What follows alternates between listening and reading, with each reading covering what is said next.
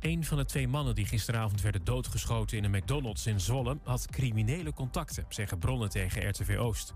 Hij zou onder meer banden hebben met iemand die hier een levenslange celstraf uitzit voor moord en handel in drugs. Er is intussen iemand opgepakt voor de schietpartij.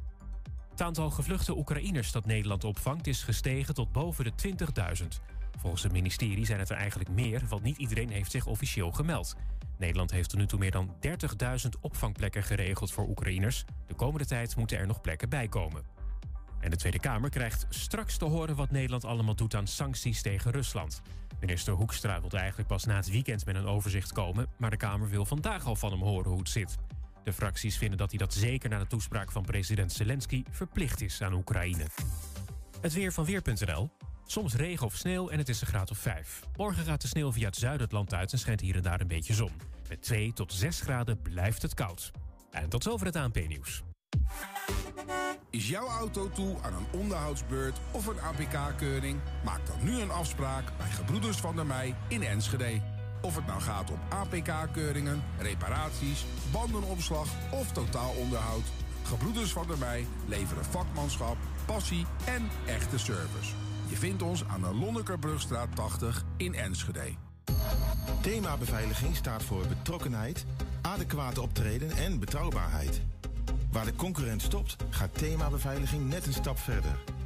Themabeveiliging levert alle vormen van beveiliging voor zowel de zakelijke als de particuliere markt. Themabeveiliging, de beveiligingsorganisatie van het Oosten. Telefoon 053-4800-560 of stuur uw e-mail naar info@themabeveiliging.nl. Ook ik rij op autobanden van Gebroeders van der Meij. Vind ons aan de Lonnekerbrugstraat 80 in Enschede.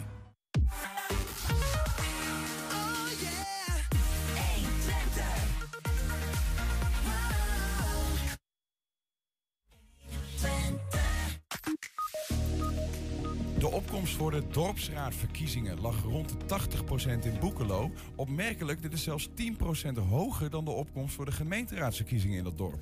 Ja, in Boekelo was er bij de gemeenteraadsverkiezing een opkomst van maar liefst 80 of 70%.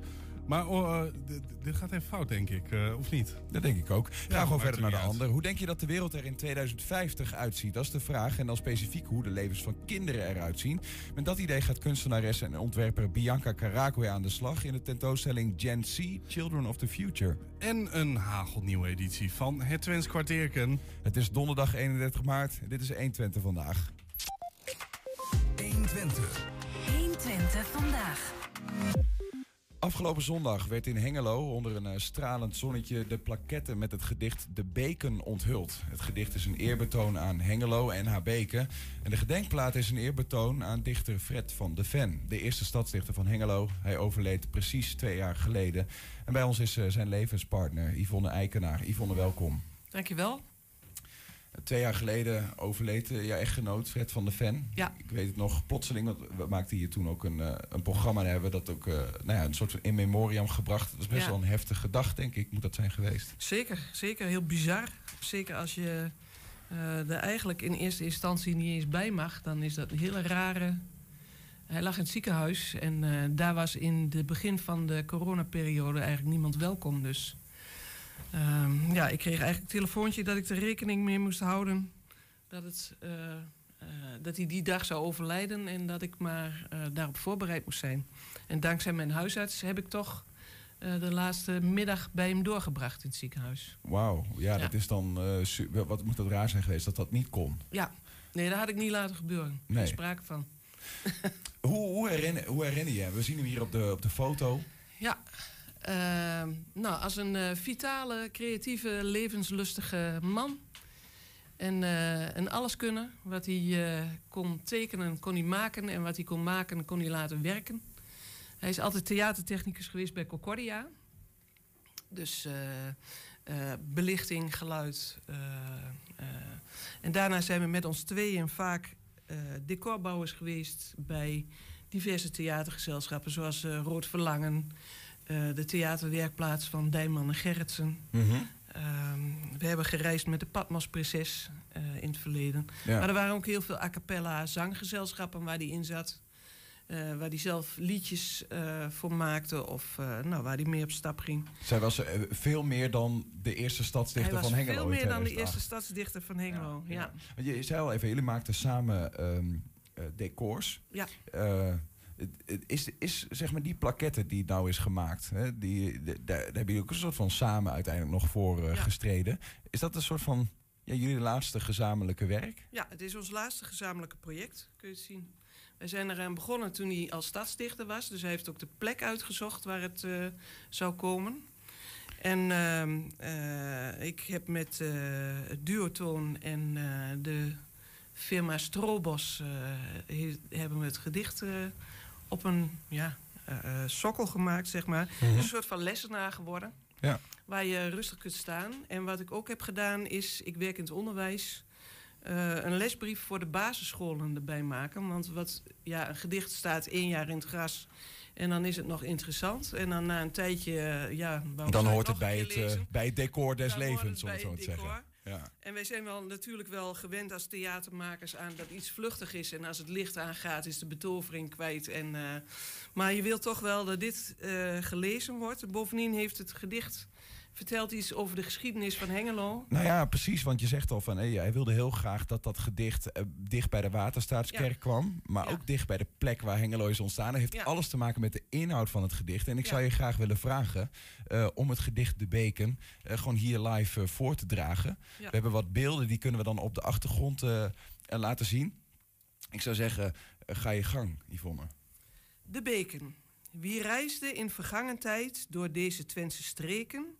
die trok van de ene droge plek naar de andere droge plek... en waadde soms door beken. Men bouwde hier een brug en weg die comfortabel bleken... en ook een huis met een kapel. Dat huis werd als een citadel verdedigd door de beken. En de bevolking groeide aan van ver hier neergestreken. Zo werd er dus een dorp gesticht... en de bewoners wasten zich en plasten in de beken. Ook vestigde zich industrie, die lei haar goed te bleken... en kleurde het en spoelde het... en de machines koelden met het water van de beken. Bij de ontwikkeling van de stad werd met wat pennenstreken... de loop verlegd voor meer gemak, maar als de hemel openbrak... dan weerde zich de beken. En als de resten van de stad in het laatste licht verbleken... want al dat is, dat gaat teloor... ja, zelfs dan nog stromen zij door. De beken, de beken. Ja, een mooi eerbetoon aan de beken, maar ook over aan de oorsprong van Hengelo. Ja. Het gaat feitelijk ook op die plek is uiteindelijk Huis Hengelo ook gebouwd, hè, waar de beken van Hengelo... Eigenlijk waar de beken doorwaadbaar waren, geloof ik, hè? Ja, nou, de Huis Hengelo staat iets verderop. Daar was de doorwaadbare plek. En die stuw die er staat... was eigenlijk de stuw waarmee in de textielfabriek... die later op de plek van Huis Hengelo werd gebouwd... Mm-hmm. Het water reguleerde.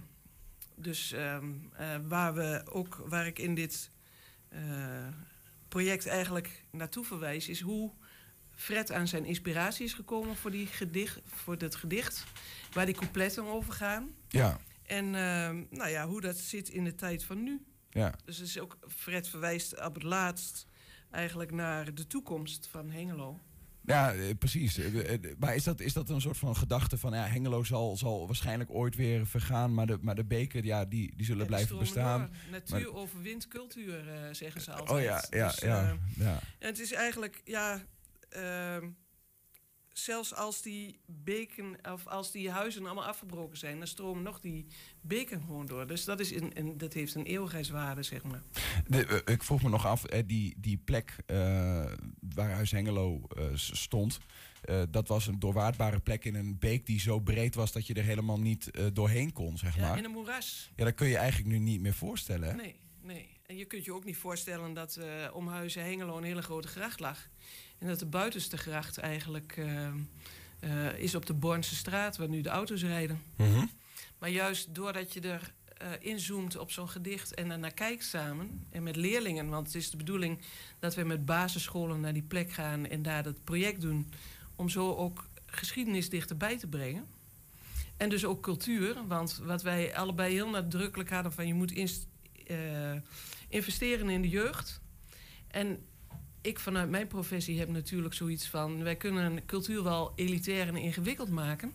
maar onze jongeren zijn de toekomst voor morgen... en de bewakers van ons cultureel erfgoed. Want je staat zelf voor de klas. Ik sta zelf voor de klas. Ja, ja. Voor welke klas eigenlijk? Ik werk in het praktijkonderwijs. Ja. En dat zijn jongeren die heel handig zijn en heel creatief. En wat minder hebben met leren. En...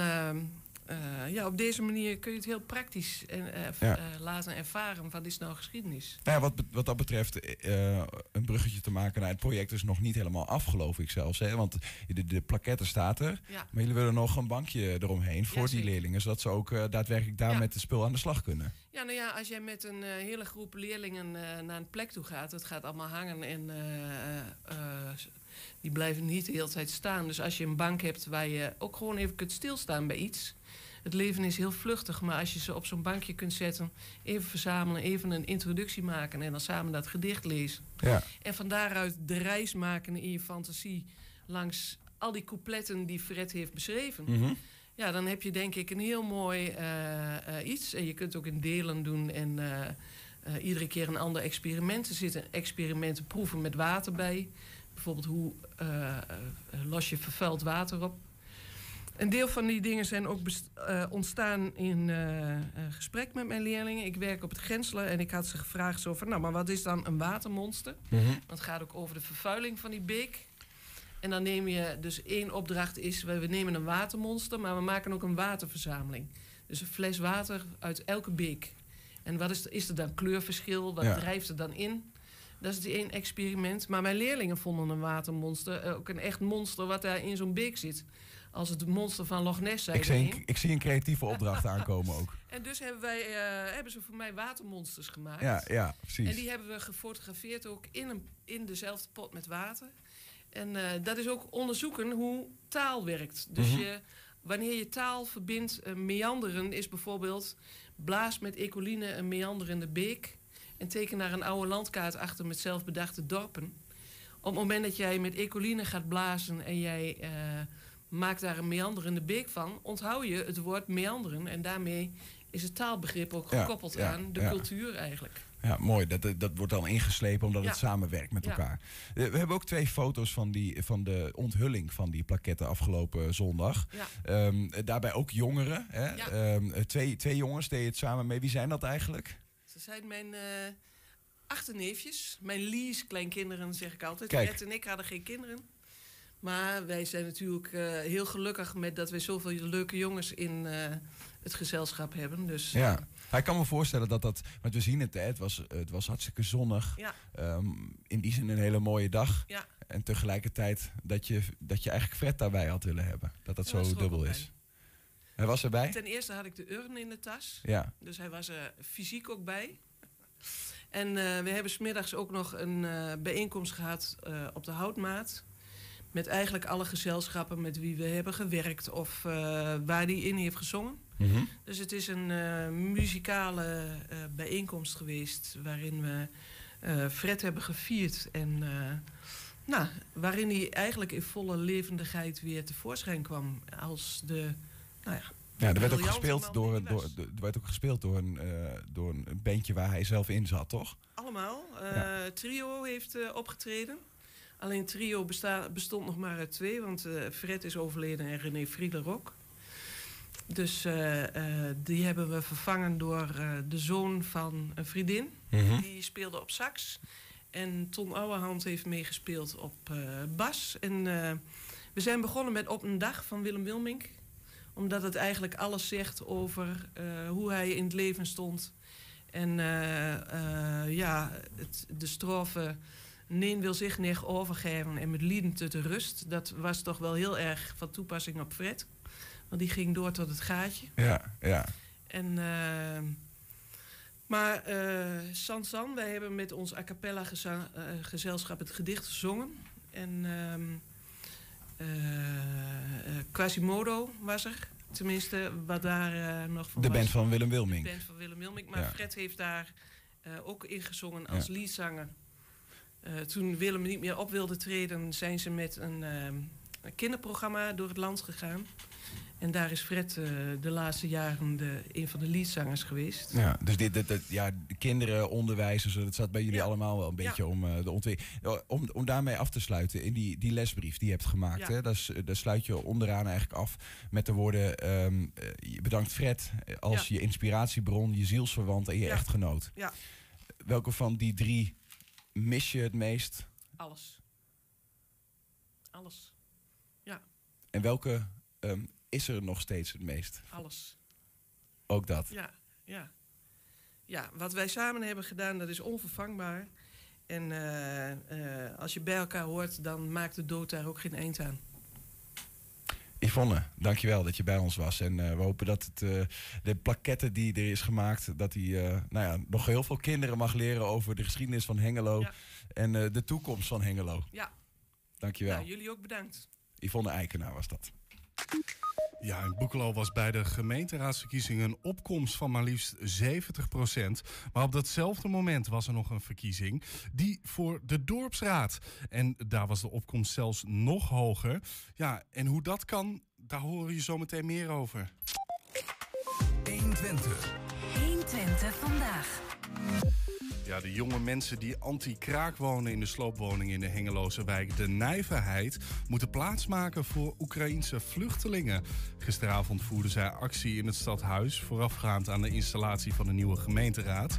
Want ze waren er met slaapzakken, verhuisdozen en protestborden.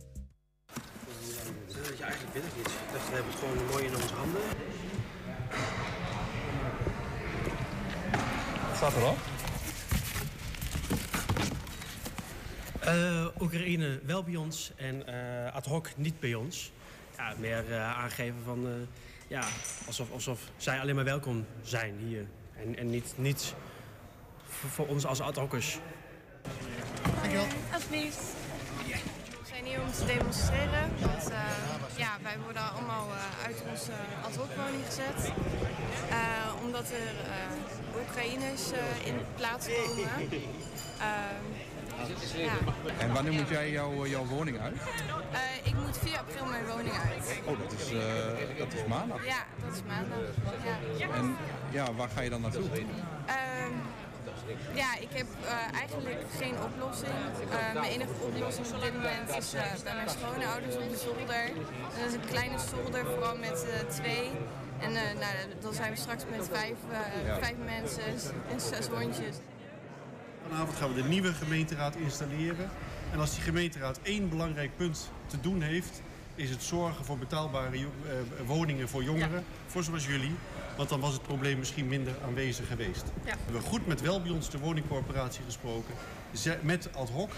En ik heb vanmiddag, om 5:00 gehoord, dat Welbions en ad hoc voor jullie allemaal een redelijk alternatief zou kunnen gaan aanbieden. Dus ik heb de indruk dat jullie de komende dagen, misschien wat beter kunnen gaan slapen en hopen dat er ook voor jullie die toekomst ligt. De burgemeester heeft dus toch wat toegezegd. Heb je er vertrouwen in? Nee, niet. Ik heb er niet zo'n grote vertrouwen in, want hij schuift het weer af naar Welbions en ad hoc. En staat zelf niet als standpunt van, dit is het. Soms wil je ook wel duidelijkheid hebben. En nu is er weer bepaalde onduidelijkheid. En dat vind ik jammer. 120 vandaag. Woensdag 16 maart. Misschien herinnert u zich die dag. Die stond voornamelijk in het teken van de gemeenteraadsverkiezingen. Maar in Boekelo was er op die dag nog een andere verkiezing. Het dorp mocht namelijk stemmen voor een eigen dorpsraad. En dat deed het ook, massaal zelfs. De opkomst voor die dorpsraadsverkiezingen lag rond de 80%. Opmerkelijk, dat is zelfs nog 10% hoger dan de opkomst voor de gemeenteraadsverkiezingen in Boekelo. Nou, hoe dat kan, dat gaan we bespreken met de hagelnieuwe voorzitter van die dorpsraad in Boekelo, André de Boer. Welkom. Dankjewel. Ja, even om dat te schetsen, hè. 70% voor de gemeenteraadsverkiezingen in Boekelo. Dat is al hoog. Ja. Vergelijk even met 45% in Enschede gemiddeld. Maar de verkiezingen voor een nieuwe dorpsraad scoorden zelfs 80%. Hoe verklaar je zo'n enorme hoge opkomst? Nou, in de eerste plaats denk ik dat mensen toch erg betrokken zijn bij het dorp. En daarnaast zijn natuurlijk alle kandidaten allemaal echt uit het dorp. En waarbij opviel was dat er de leeftijdsopbouw was ook heel verschillend. Dus bedoel je dan, heb je nu over de dorpsraadverkiezingen? Ja, dorpsraadverkiezingen. Ja. En daar zitten gewoon hele jonge, vrij jonge mensen bij. Mm-hmm. De middelbare leeftijd en de wat oudere leeftijd. Ook helemaal verspreid over het dorp. En er zaten er ook een paar die volop in het verenigingsleven zitten. En die dus op die manier ook zeggen, nou, kom stemmen, want ik ben kandidaat voor de dorpsraad. Ja. Dus, maar hoe werkt dat dan eigenlijk? Want je hebt die gemeenteraad, hè, die kennen we. Dat is dat blad met al die lijsten en namen. Je hebt er nog een soort van A4'tje erbij gedaan met een aantal namen erop die zeiden van ik wil wel in die dorpsraad. Hoe moet ik het eigenlijk zien? Nou, het is nog officiëler. Je moet officieel worden de eerste ronde gedaan. Dan kunnen mensen uit het dorp zich kandidaat stellen. Er worden gevraagd of je kunt jezelf kandidaat stellen. Nou, dat is de verkiezingscommissie. Die stelt dan alle mensen die binnenkomen, die worden op de kandidatenlijst gesteld. Mm-hmm. In dit geval waren er 11 mensen die zich hadden aangemeld. Mm-hmm.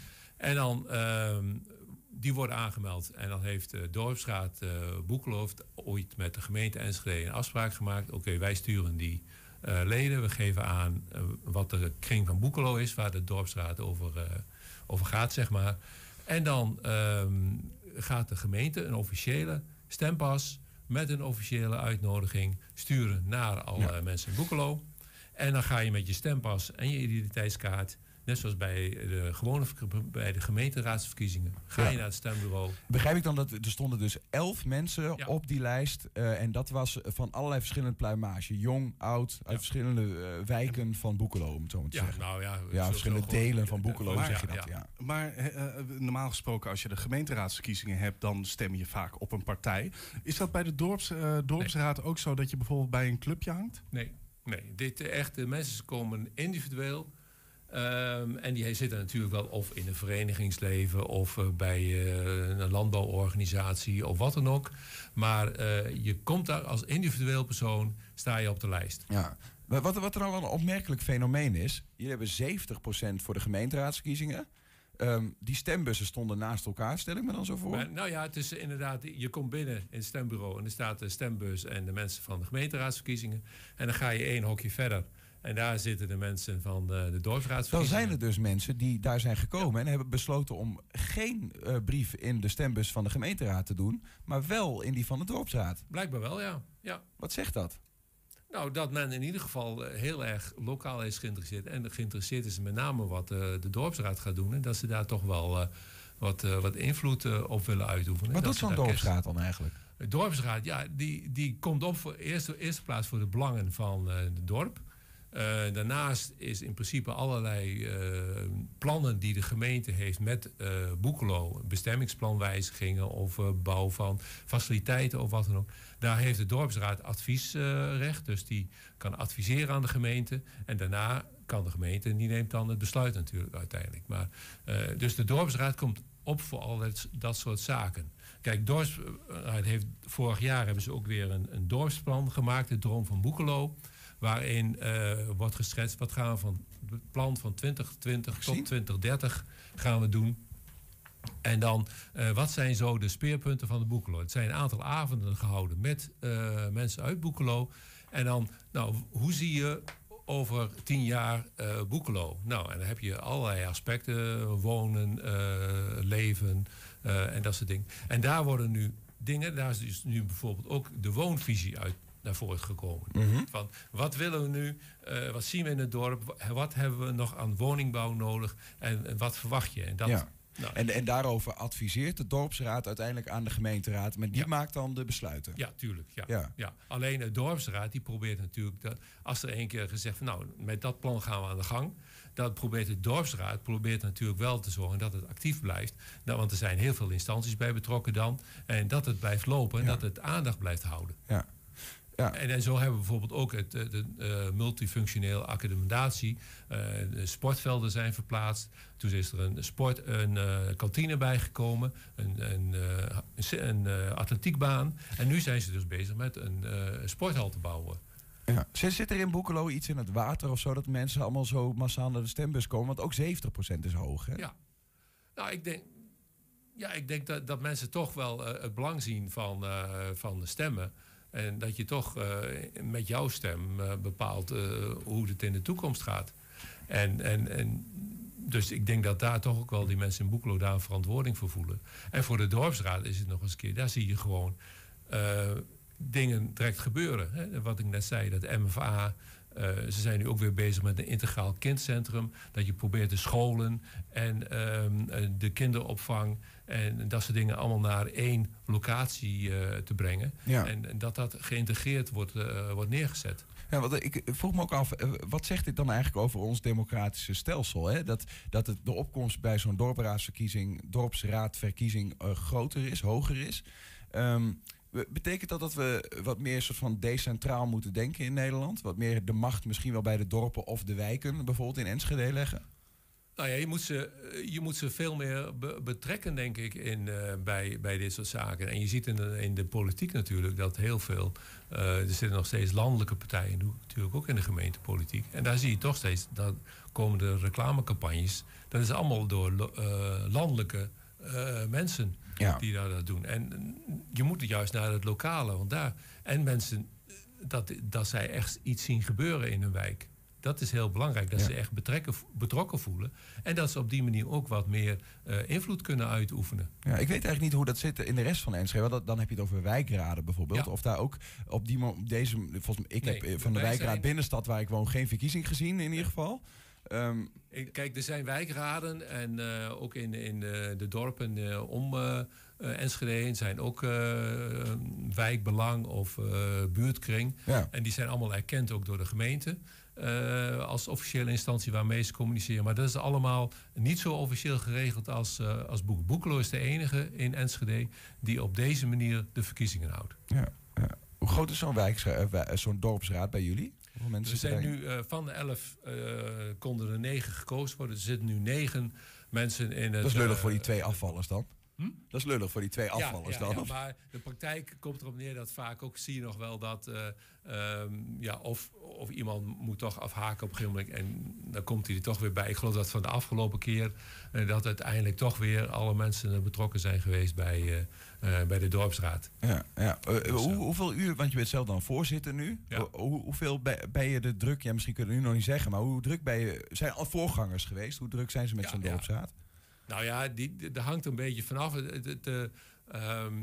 Ik denk dat je daar een aantal avonden in de week ben je daarmee bezig. En als je voorzitter bent of secretaris, dan heb je overdag ook nog wel.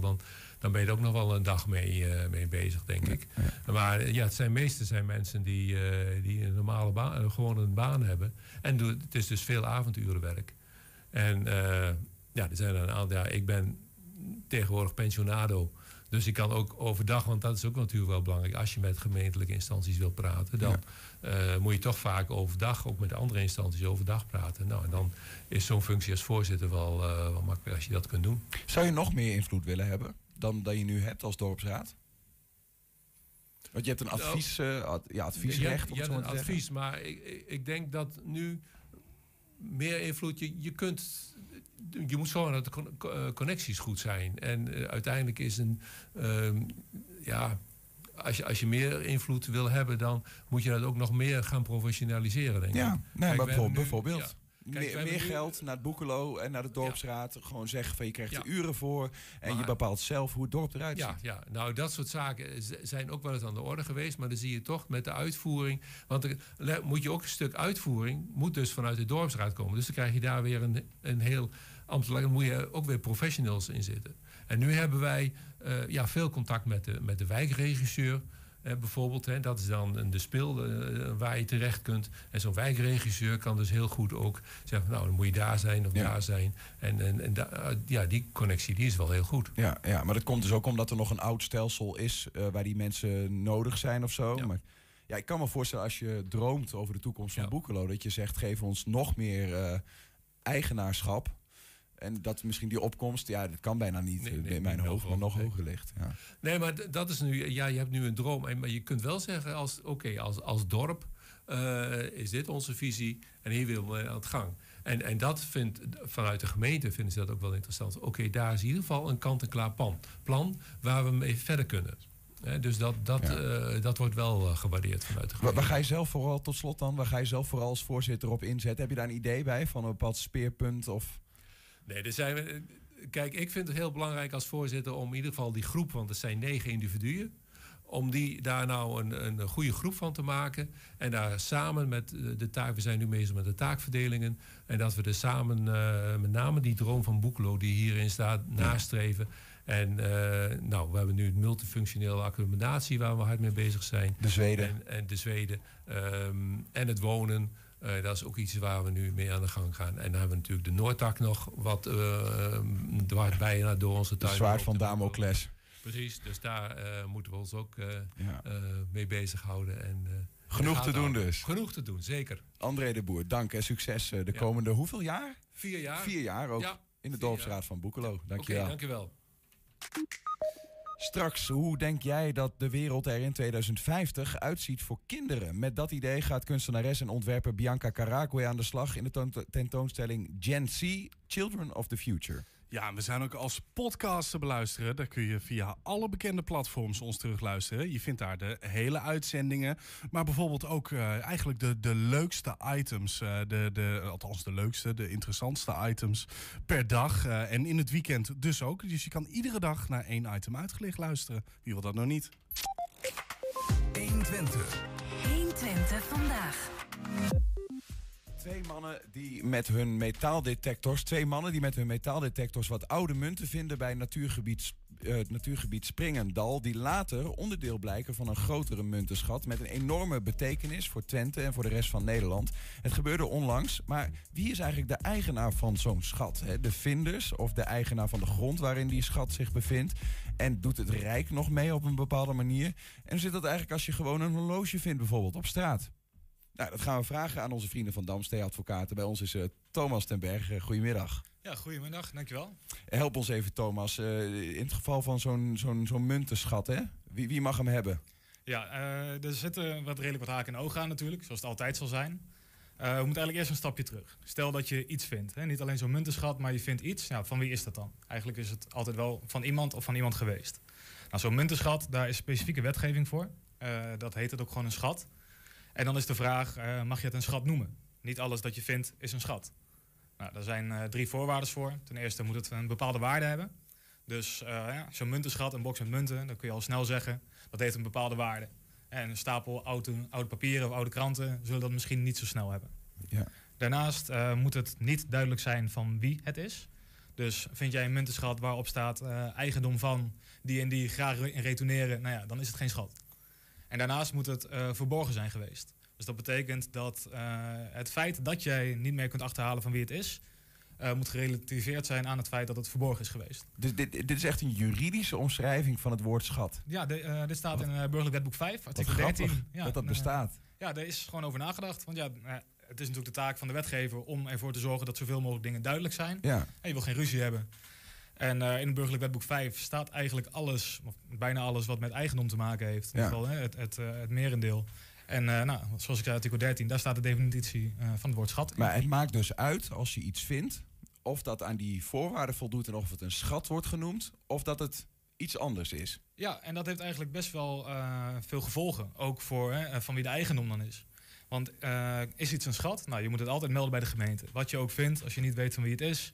En je kan het niet meteen terugbrengen. Altijd even melden bij de gemeente. Maar als iets een schat is, dat betekent dat de helft van de eigendom van jou kan zijn. Dus jij vindt ergens een box met munten. Nou, het voldoet aan die voorwaarden van een schat. Je meldt het bij de gemeente. Dan is de helft van die box met munten, de waarde daarvan, is van de eigenaar van de grond. Of van het bos, of waar je het dan ook vindt. En de helft is van jou. Dat is een beetje hoe het werkt. Nou ja, omdat er geen oorspronkelijke eigenaar meer bekend is. Precies, het kan niet achterhaald worden van wie het is. Ja. Meld jij het niet, dan zal het ook niet jouw eigendom worden. Dus dat is ook wel belangrijk. Uitzonderingen daar gelaten. Maar als jij dus meldt bij de gemeente van, ik heb dit gevonden. En de gemeente zegt van, nou, we hebben geen idee van wie het is. We kunnen er ook niet achter komen. Dan vanaf dat moment, dan zegt de gemeente dat tegen jou. En dan is de helft van jou en de helft van de eigenaar van de grond, of waar het dan ook in zat. Nou hebben we soms wel eens dat we spreken van, dingen zijn zo belangrijk voor Nederland, of die zijn geoormerkt als een soort van cultureel erfgoed. Zijn er nog momenten waarop Nederland zegt, weet niet, dat zit in onze grond. Dus dat heeft met onze geschiedenis te maken, weet ik veel, is van ons allemaal. Ja, dat is inderdaad een van de uitzonderingen. Je hebt de erfgoedwet waarin ook staat wanneer iets cultureel erfgoed is. En dan zegt eigenlijk de staat namens alle Nederlanders, dat is zo belangrijk voor ons en voor onze geschiedenis. Hè, dat laat zien hoe wij als Nederlanders zijn gevormd door de eeuwen heen. Dat is van ons, dus dan is het van de staat. Ja, nou, heb je gewoon pech gehad, als je dat vindt. Ja, dat is heel mooi. Het is natuurlijk heel mooi, hè? En voor de geschiedenis is het heel mooi. Ja. Maar dan in principe heb je dan pech gehad. Zo zou je het kunnen noemen. Ja. Ja. Oké, schatten. Daar zit nog veel meer achter dan ik dacht. Ja. Zeker, ja. En ik komt ineens op mij. Je kunt ook schepen hebben waarvan die Pirates of the Caribbean-achtige dingen. Die liggen ook wel eens op wateren van wie volgens mij onbekend is van waar dat water nou bij hoort, zeg maar. Klopt. En daar is ook over nagedacht. Wat je dan bijvoorbeeld hebt, bijvoorbeeld oude VOC-schepen. Dat is meestal waar die schatten dan ook vinden, hele oude schepen. Geldt ook een beetje hetzelfde voor. Weet je niet van wie het is. Hè? Alleen, al die schepen zijn eigendom van de Nederlandse staat. Dat heeft de Nederlandse staat ook ergens in... moet ik het even goed houden, maar voor mij ergens eind 1700... Ja. Is die eigendom allemaal overgegaan van de VOC, VIC, al die schepen naar de staat der Nederlanden. Dus als jij zo'n schip vindt, dan zul je moeten melden bij de overheid. We hebben hier een schip wat op 5000 meter diep ligt. Dat willen we graag gaan opduiken. Nou, dan zegt de staat van, dan gaan we kijken. Hè, wat is het belang daarvan? Ja. Is dat van ons, ja of nee? Van wie is dat water, inderdaad? Hè? Is dat van een ander land? Dan zullen ze daar weer met de ambassade moeten schakelen. Mm-hmm. Voordat je daar uit bent, ben je waarschijnlijk een hele tijd verder. Dat zal voor de gemiddelde schatzoeker met zijn metaaldetector niet lonen. Precies. Ja. Maar daar is ook over nagedacht. Ja. Nice. Zometeen wil ik nog heel even naar dat horloge wat je dan zou kunnen vinden op straat. Mm-hmm. Maar toch even dat cultureel erfgoed. Hè? Want je zegt van dan moet je het zo inleveren. Dan is het niet van, dan is het van Nederland mm-hmm. of zo. Is er ook een boekje waarin staat van dit is wel cultureel erfgoed en dit niet? Nou, je moet het onderscheid hebben tussen cultureel erfgoed, hè? Dus dat is eigenlijk een stuk land, en een cultureel goed. Dus dat boxje met munten, dat zal waarschijnlijk een cultureel goed zijn. Nou, wanneer is iets een cultureel goed? Als het gevonden is op een cultureel erfgoed. Mm-hmm. Of bijvoorbeeld zaken die zijn geschonken aan de staat, bijvoorbeeld bepaalde kunstobjecten. Maar in het idee van dat doosje, je hebt een cultureel erfgoed, een bepaalde plaats. En daar vind jij dat boxje, dan zegt de staat van, sorry, dat is heel belangrijk voor ons. Ja, daar staat nog wel eens een beloning tegenover. Dat is allemaal redelijk lastig, er zitten heel veel regels omheen. Maar er is een lijst, gewoon een register waarin je kunt zien wat cultureel erfgoed is. Precies, ja. Wordt het opnieuw ontdekt, dan zal de staat op een gegeven moment dat aanwijzen als zeggen, dit is cultureel erfgoed. Ja. Nou fiets ik over straat en ik zie dat horloge liggen. Ja. Ik denk, dat horloge, jij zegt al, je moet het aangeven als je iets vindt. Ja, klopt. Altijd even naar de gemeente of de politie, maar in principe de gemeente. Daar ga je naartoe. Kijk, dat horloge is geen schat. Hè? Het is in ieder geval niet verborgen geweest. Nee. Je kan ook wel aannemen dat van iemand is geweest. Dat is ook nog een ander dingetje wat ook wel leuk is. Als je kunt aannemen dat iemand het zomaar wegdoet. Dus je vindt een fiets op straat en daar hangt een bordje aan met gratis mee te nemen. Dan weet je dat je die mee kunt nemen. Dat horloge, daar staat geen bordje bij, neem het maar mee. Dan in principe ga je dan naar de gemeente of naar de politie. Doe je aangifte. Van ik heb dit gevonden, ik weet niet van wie het is. Daar en daar is het gevonden. Nou, dan gaat de gemeente ook kijken, kunnen we achterhalen van wie het is. Of we behouden het hier en we wachten minimaal een jaar totdat iemand zich meldt. Mm-hmm. Doe je dat en een jaar is verstreken. Niemand heeft zich gemeld. De gemeente kan niet achterhalen van wie het is. En het is dus geen schat. Dan is het van jou.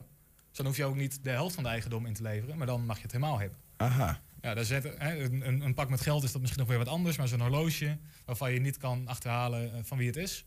Ja, dan is het in principe voor jou. Dus ja, geldt een jaar lang heeft de originele eigenaar de tijd om te zeggen tegen de gemeente, ik ben mijn horloge kwijt. En als hij dat na een jaar niet heeft gedaan, dan is die voor degene die hem gevonden heeft. Ja, een jaar lang houdt het gemeente het onder beheer. Hè? Die zegt van, ik bied het aan voor een jaar lang. We gaan een beetje onderzoek doen. Een beetje afhankelijk van de waarde. Is het een horloge, een klein plastic horloge, zullen ze wat minder werk doen. Maar inderdaad, een jaar lang meldt niemand zich. Dan kun jij na dat jaar naar de gemeente gaan. En dan zeg je, ik heb een jaar geleden dit gebracht. Ik wil graag dat jullie nu op een papiertje zetten dat het nu van mij is. Ja. En als de originele eigenaar dan alsnog komt?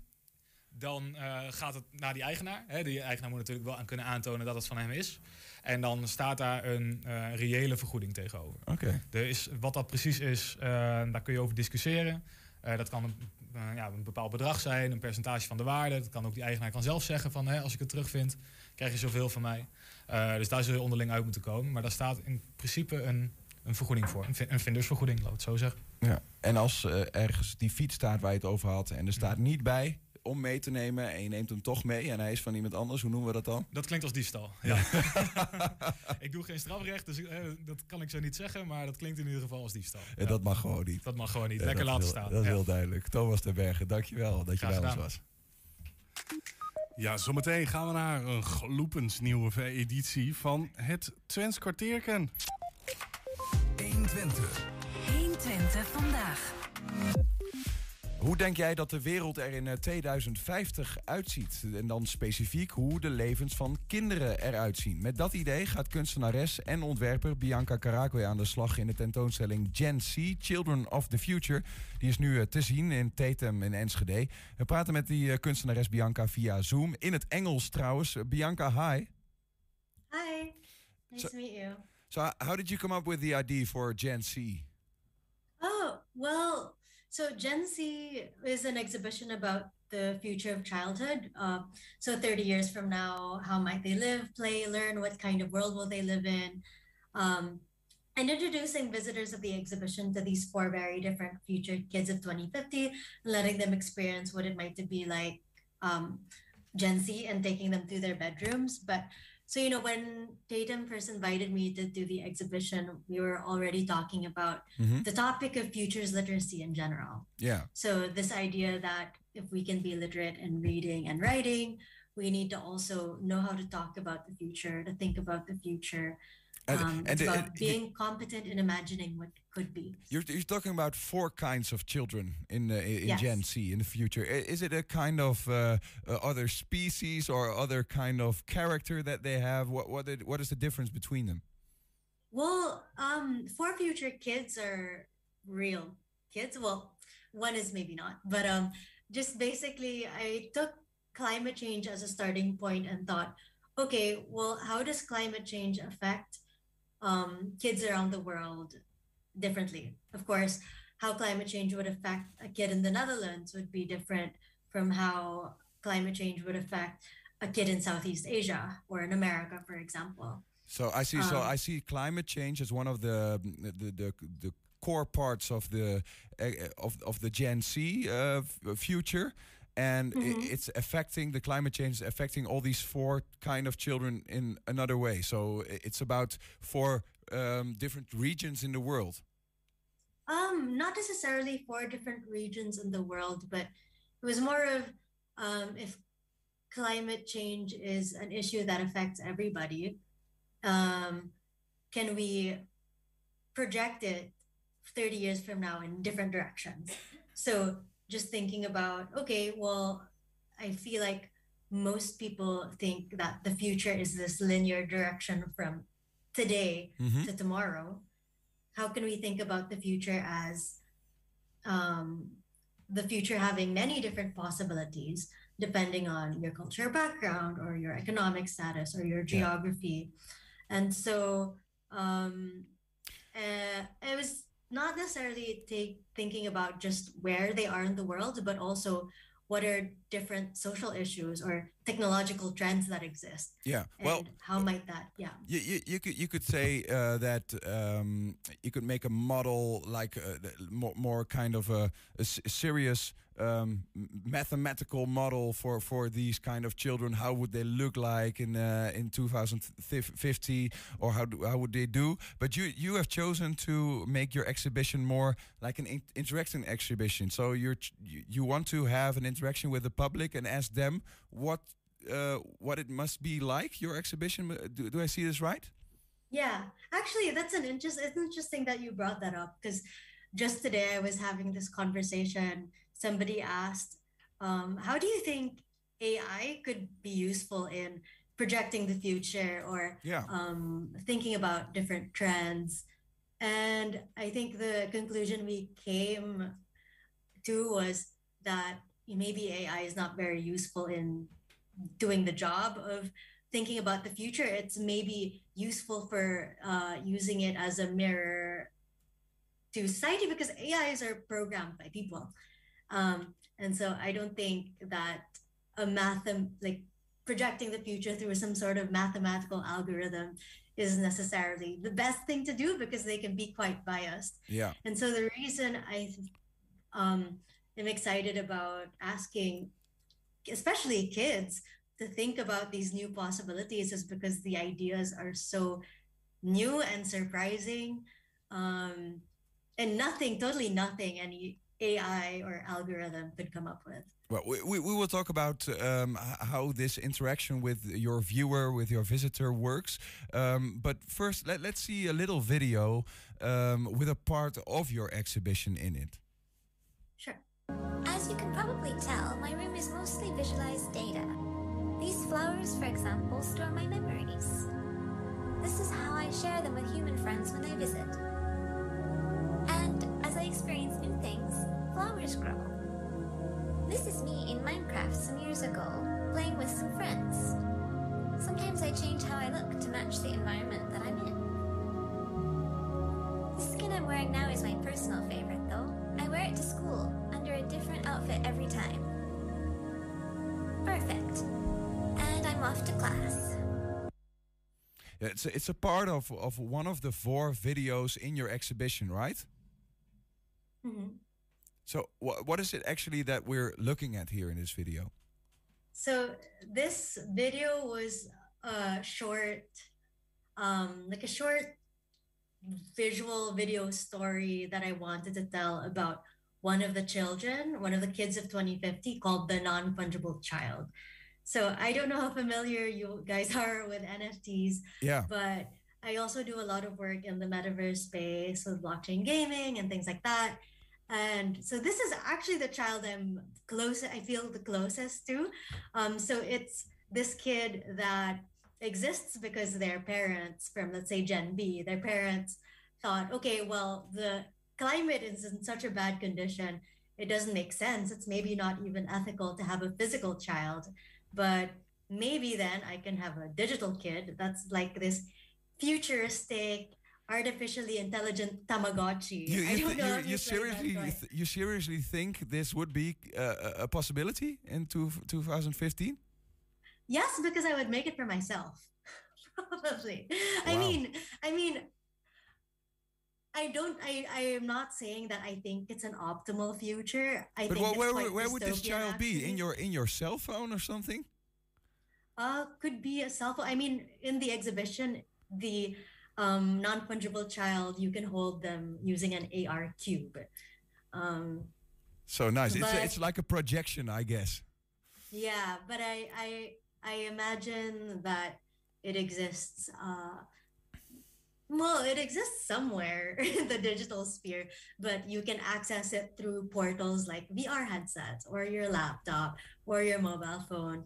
But Bianca, I think some of our listeners are not really well in really understanding English in the first place, and now this kind of future talk and talking about non-fungible tokens. I think some have really lost their way. They thought they understood the world, and now they are completely lost. But it's no problem. You want to have some interaction with your visitors. You want to have feedback from your visitors, and you will. Use the input to develop your exhibition. How does this work?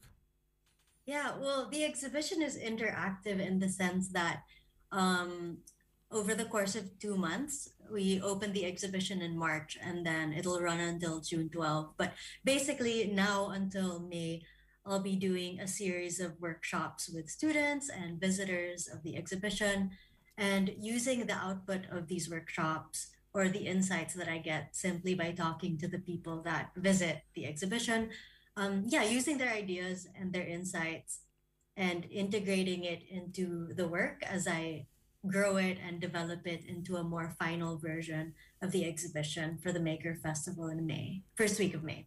Yeah, and then it will be the final version of your exhibition. But we can already see what you're having now. You can see the concept, mm-hmm. and we can deliver input.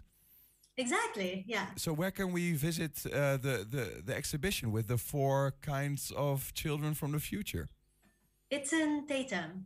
And mm-hmm. It's already opened, you say? Mm-hmm. It's already open. You can visit, I think, Wednesday to Sunday from 1:30 to 5 p.m. I see. And how can we contact you if we want to deliver input? You can deliver it there. There's like a little there's a workshop table in the center of the exhibition space. So usually the workshops are scheduled, but then there's also like an open public kind of workshop. It's not really guided, but there's something there that you can do if you're just coming randomly in your own time. I see. Well, no, I'm very curious about the final result about the four kinds of children from the future that the visitors will deliver to you. They will be visible in May during the Maker Festival. It will be in Tetem too? It'll be in Tetem too, yes. Well, go and visit it. Bianca Caracuay, thank you very much for now. Thank you. Ja, heb je nou een tip voor de redactie? Mail dat dan naar info@120.nl. En dan kunnen wij het zien. Je kan ook bellen. Dat kan via telefoonnummer 053-432-7527. Herhaal ik nog even één keer. Dat is 053-432-7527. ...120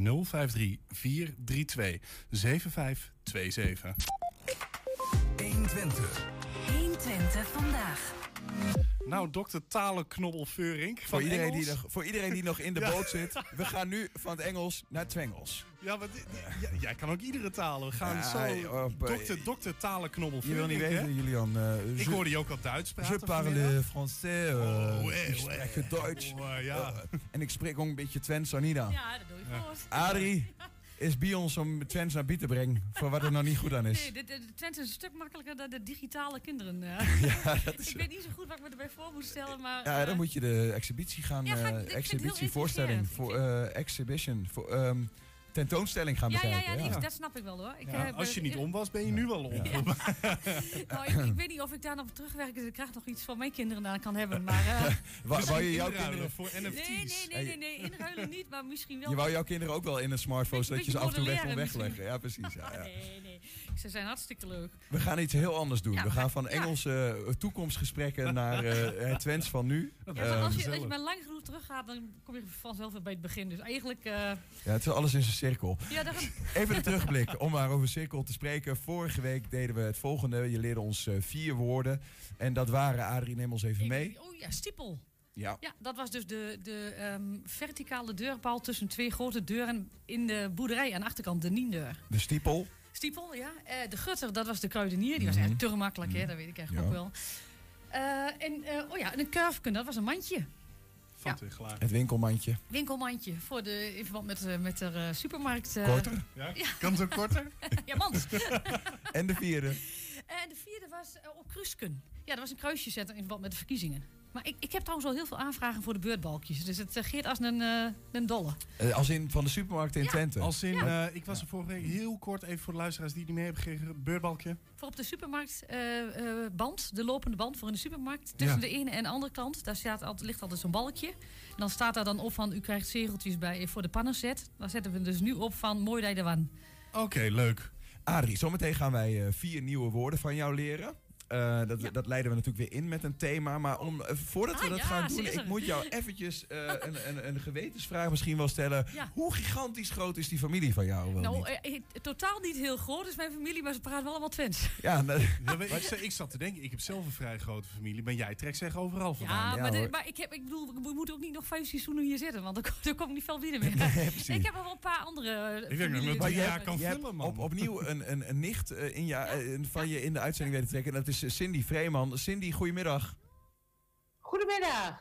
Wat leuk dat je erbij bent. Heerlijk, ja. Je bent vast veel meer, maar je speelt ook bij het theater. Bij het Twentse Theater. Zeker. Ja, Twents Theater. Voorheen Stork Nuus. Stork Nuus. En hoe heet het nu? Ja. Twents Theater. Zo, ook dat is het ook gewoon. Twents Theater. What you see is what you get. Ja, dat is het ook, ja. Ja, en in dat Twents... Sorry? Ik zal even mijn shirtje laten zien. Mag even. Ja, dan moet je volgens mij de andere kant. Ja, we zien het. Twents Theater by Stork Nuus. Dat by is dan wel weer Engels. Ja, weet je, de oude garde, dus die meer dan 70 jaar begonnen is met Stork Nuus, die had een beetje moeite met een nieuwe naam. Maar ja, wij willen een beetje bij de tijd blijven. Dus we hebben gezegd, we maken er Twents Theater van. Maar om toch nog een beetje herkenbaar voor de oud publiek... hebben we het Stork Nuus in het logo gehouden. Ja, en jullie speelt alles in Twents?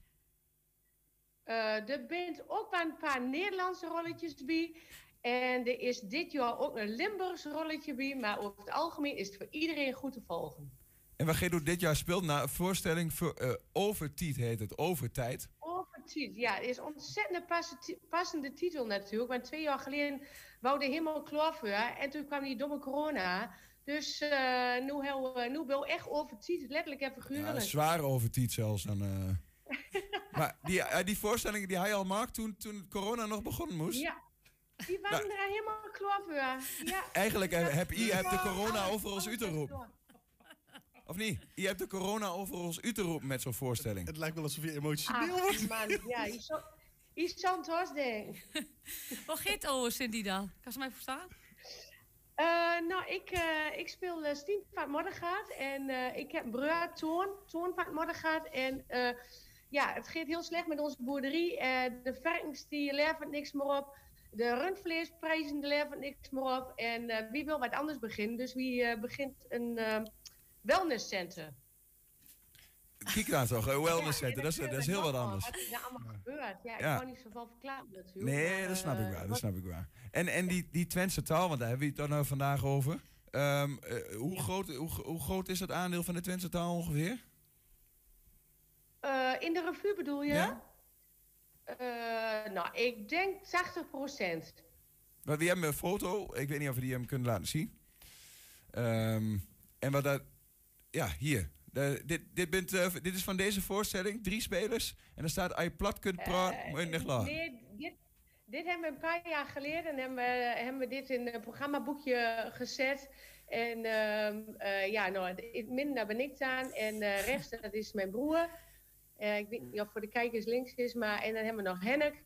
Maar dit is gewoon van een vorige revue. En wij vinden het gewoon heel mooi om die Twentse taal toch te blijven te promoten. Dus Dat is waarom je het doet. Dat is waarom je het doet, om het Twents gewoon levend te houden. Ja, maar ook gewoon de revue. Het is heel oud, heel veel mensen weten helemaal niet wat een revue is. Maar dat is dus met liedjes en met ballet en toneel. Een hele voorstelling, toch met een rode draad. En probeer gewoon een avondvullend programma. Maar ook Engelse liedjes dus. En sommige Engelse liedjes zijn ook in Twents vertaald. We hebben dit jaar ook een liedje van Joe Cocker. Van, ik weet het origineel niet meer, maar het heet Nu de Kloot Marianne om. Van Herman Vinkers. You can leave your head on. Ja, dat is hem. Ja, daar hebben we wel een beeld bij. Ja. Hey, en Cindy, je hebt een aantal woorden die in die voorstelling zitten die je met ons zou willen doornemen, hè? Ja. Ik heb tekstboek er en bijgehaald. En het eerste woord is gladdekkers. Gladdekkers. Ja, als we nu over Leave Your Head On gesproken hebben, dan heb ik daar wel een beeld bij, maar dat is het denk ik niet. Ik ken wel een dakdekker, maar ik heb hier echt geen beeld bij, gladdekkers. Een gladdekker? Nee, hij heeft echt geen idee. Nee. Een gladdekker. Ja, een schaatser. Een gladdekker, ja, een gladjanus. Ja, dat ken ik, een gladjanus. Een gladjanus. Misschien een snelle jongen. Is dat een gladdekker? Een beetje een glibberige... Een gladjanus, dat kennen we wel. Ja, dat kennen we nog wel. Ja. Een gladdekker. Die zijn hier niet bij in Twente. Dat zijn al... Nee, dat zijn allemaal hele serieuze, betrouwbare mensen. Heb je er nog één, Cindy? Op een bieste. Toorn is helemaal op een bieste. Van pad af. Dat denk ik. Uit spoorbieste, dus... Ja, dat heb wel eerder gehad, hè? Ja. Dat zou jij ook moeten weten, Niels. Ja, weet ik ook wel. Oh, Niels van pad af. Ja. Wat een smisterd. Ja. Dat is ook Twents woord. Toch een beetje een gladdekker. En hebben we er nog eentje? Plodden. Een plodden. Je hebt de plodden eraan hangen. Plodden? Plodden. Ik zou schaamte misschien... Plodden. Heeft de plodden... Plodden? Ja, ik heb echt... sla mij maar naar huis. Ik weet het echt niet. Nee, geen idee. De plodden? Ik heb geen... zou ik zomaar een verspreking kunnen zijn? Hm? Ja, het heeft meerdere betekenissen. Arie heeft voor mij nou opzag in het Groot Twents Woordenboek. Maar in ons geval, in de revue, betekent verfrommelde blaadjes. De plodden. Ja, de vodden ken ik wel, de vodden. Dat kan ook. De plot. De vod in het wielrennen. Maar of niet al te frisse en schone vrouw of man is ook wel wat een plodden van een... plodden van keel. Ja. Een beetje verfomfaaid. Ja, precies. Cindy, tot slot even, wanneer en waar kunnen we die voorstelling van jullie gaan bekijken? Nou, over 2 uurtjes moet ik richting Hengelo, want we hebben vanavond de première in de Schouwburg. Oh.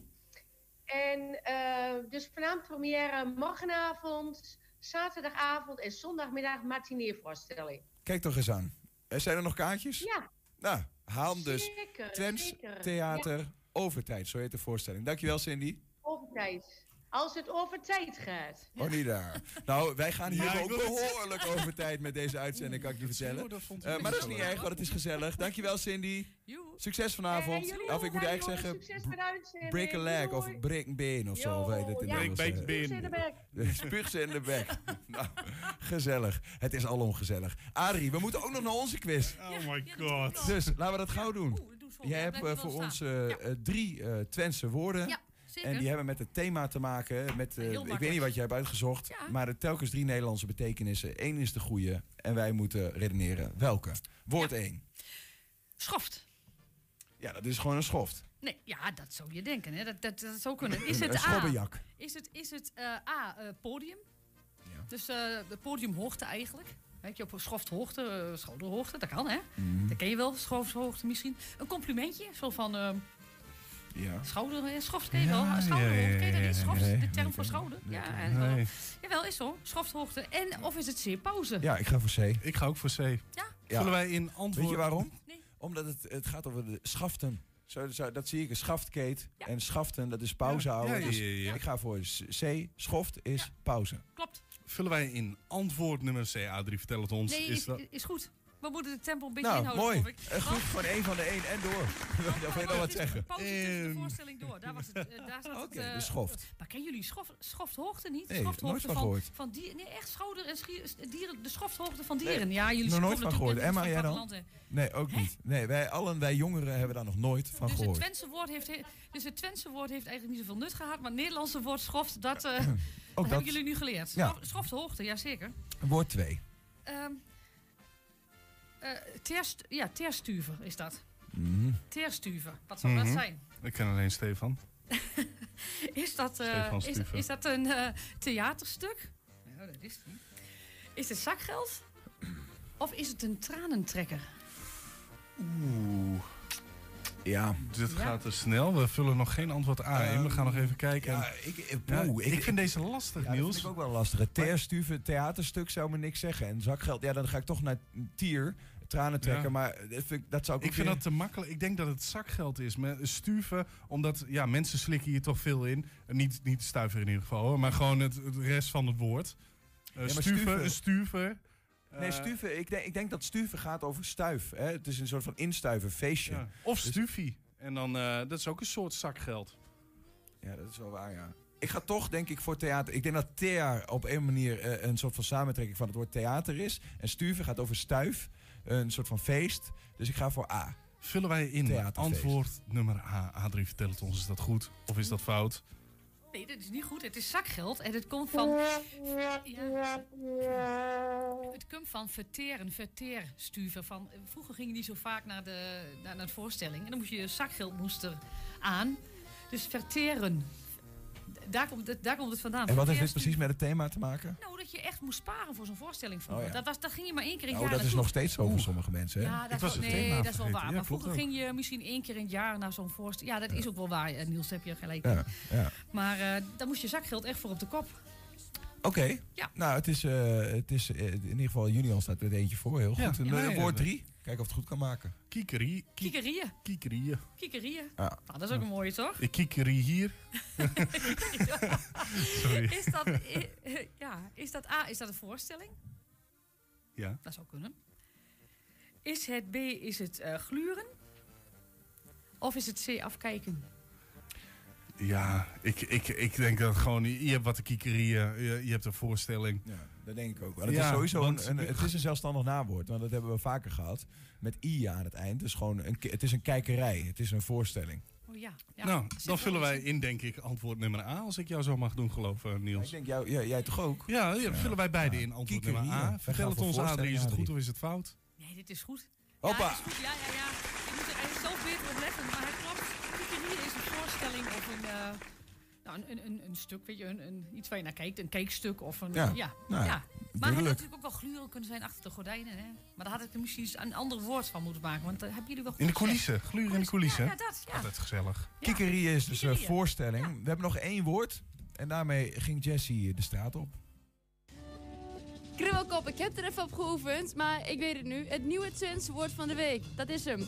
A, driftkop, B, dikkop of C, afrokapsel. Ik ben benieuwd. Nou, mijn eerste ingeving is driftkop, maar weten doe ik het natuurlijk niet. Nee. Ik ga voor driftkop. Wat denk je dat het betekent? Ik denk C. C, afrokapsel, waarom denk je dat? Ja, dat is gewoon een pure gok. Het Twentse woord van de week. Kribbelkop. Wat denk je dat dat betekent? Kribbelkop. Kribbelkop. Kribbelkop. Ja. Ik zou denken of A of B, omdat er kop in zit. Dus dat is een beetje logisch gaan. Ja. Dikke kop. Ik zou voor A gaan. A. En waarom? Gevoel. Gewoon op gevoel. Ik heb nooit van eerder gehoord. Ik heb nooit van woord kribbelkop gehoord. Nou, het heeft niks met kop te maken. Dat weet ik wel. Een kribbelkop, wat denk je dat dat betekent? Een kribbelkop? Ja. Nou, maak daar maar een C van. C, afrokapsel. Ja, lijkt me wel leuk. Mijn vriendin, is dit Twents? Dit is Twents, ja. Mijn vriendin die zou het wel weten, want die praat altijd zo plat als dubbeltje, zeg maar. Nou, dan moeten jullie wat van leren. En dan probeer ik ABN te praten, en ze praat gewoon door, echt knalhard. Ja, nu komt het dan van pas. Ja. C. C. En waarom denk je dat? Nou, ik weet niet.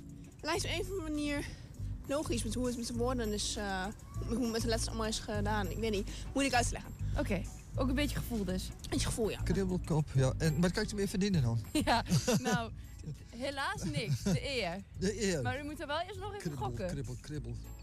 Kribbel. Nou, iedereen zou zeggen kribbelkop, maar dat is het dus niet. Nee, u kunt kiezen tussen driftkop, dikkop of afrokapsel. Ik denk dat dit een driftkop is. Een driftkop? Ja. Oh, dat is lastig.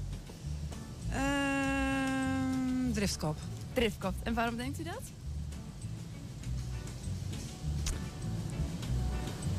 Ja, gevoel. Gevoel. Ja, kribbel. Dan denk ik, oh, driftig, een beetje vervelend of zo, dat. Mm-hmm. Eigenlijk. Ja.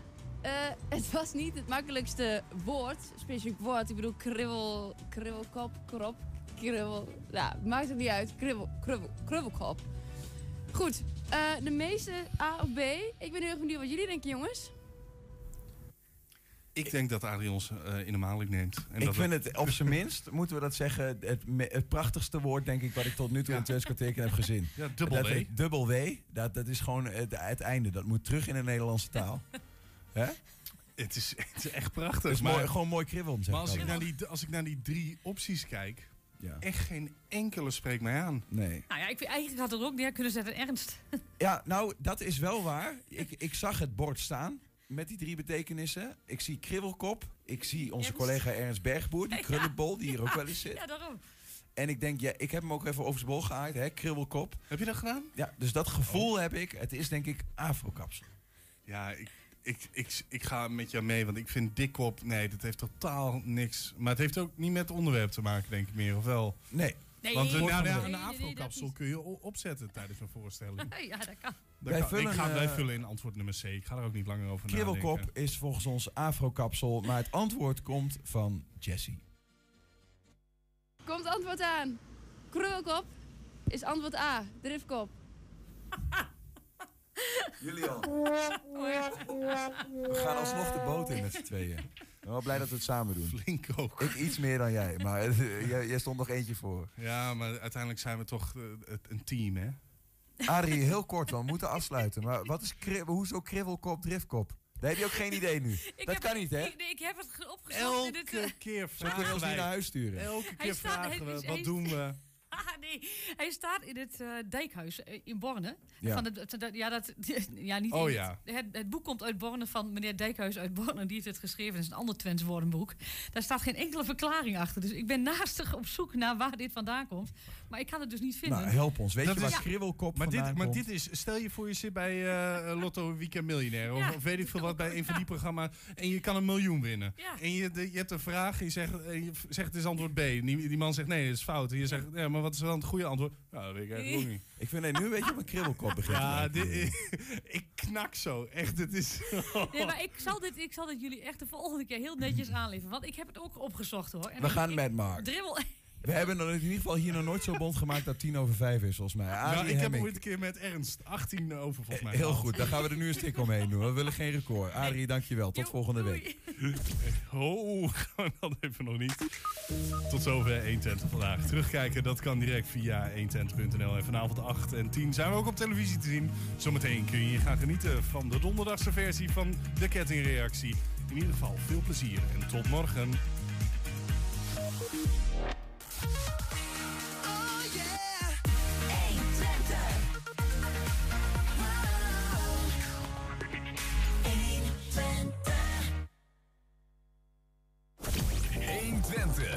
Weet wat er speelt in Twente. Met nu het nieuws van 5 uur. Goedemiddag, ik ben Michiel Frazenstorm. Bij een arrestatie in Waalwijk werd 2 weken geleden een man